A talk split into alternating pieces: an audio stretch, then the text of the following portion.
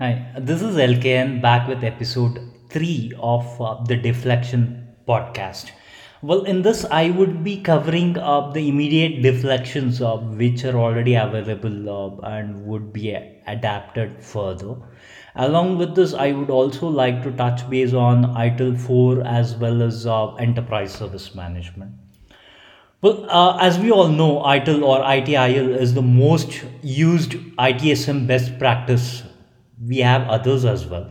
As part of ITIL 4 or ITIL 4, the scope has widened for use in non IT as well, with the inclusion of service value chain governance as well as project management aspects. The stress is now more on co creation of value, thereby concentrating on the holistic view of the business. I agree. ITIL uh, was always uh, stressing on the outcome, but it was limited to the outcome of a service.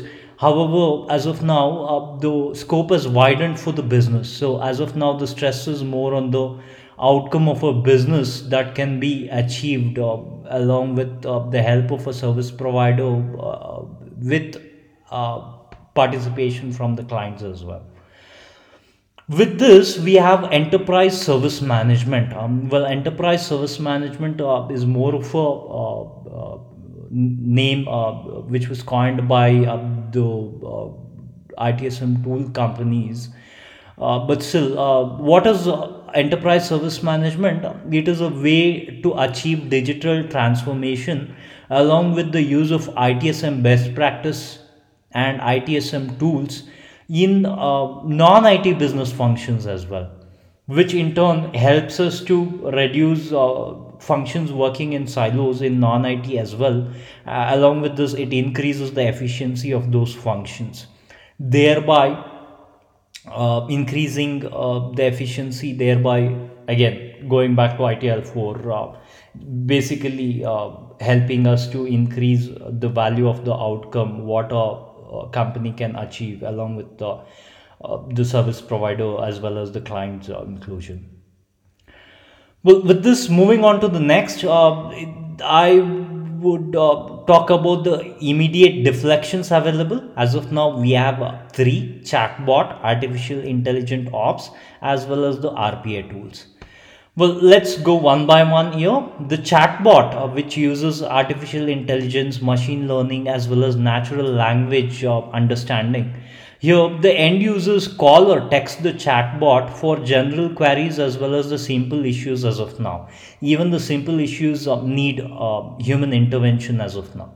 So the maturity level that the chatbot should achieve would be not only address general queries as well as the simple issues, but also provide issue resolution for most complex issues with least or no manual intervention how this can be achieved? This can be achieved using art, artificial intelligent ops as well as rpa tools.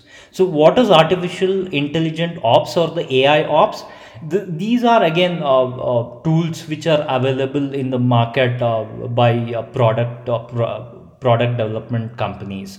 Well uh, basically the ai ops works using the concept big data as well as machine learning primarily used for analysis and uh, automation. Well, uh, the AI ops analyzes uh, huge data and also provides or a resolution basically automated resolution well the apt example would be uh, the network and application monitoring where uh, it involves a huge number of data from various components an example would be uh, the uh, storage mechanisms so the AI ops can uh, check for the data and predict when the storage is needed more and by when it can be reduced, thereby helping us manage the IT in a better way.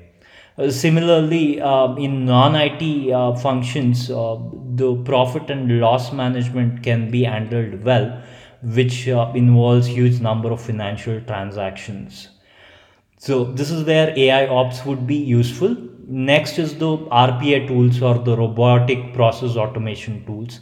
We already have many RPA tools developed. Uh, this helps us in automating repetitive activities.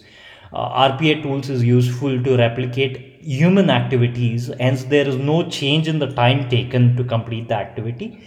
Rather, more of a, uh, efficiency is increased um, and uh, the operational expenses are reduced to a greater extent. So, with the use of these deflections, we are not only reducing the direct contact with humans, we are also increasing the efficiency and reducing the operational expenses.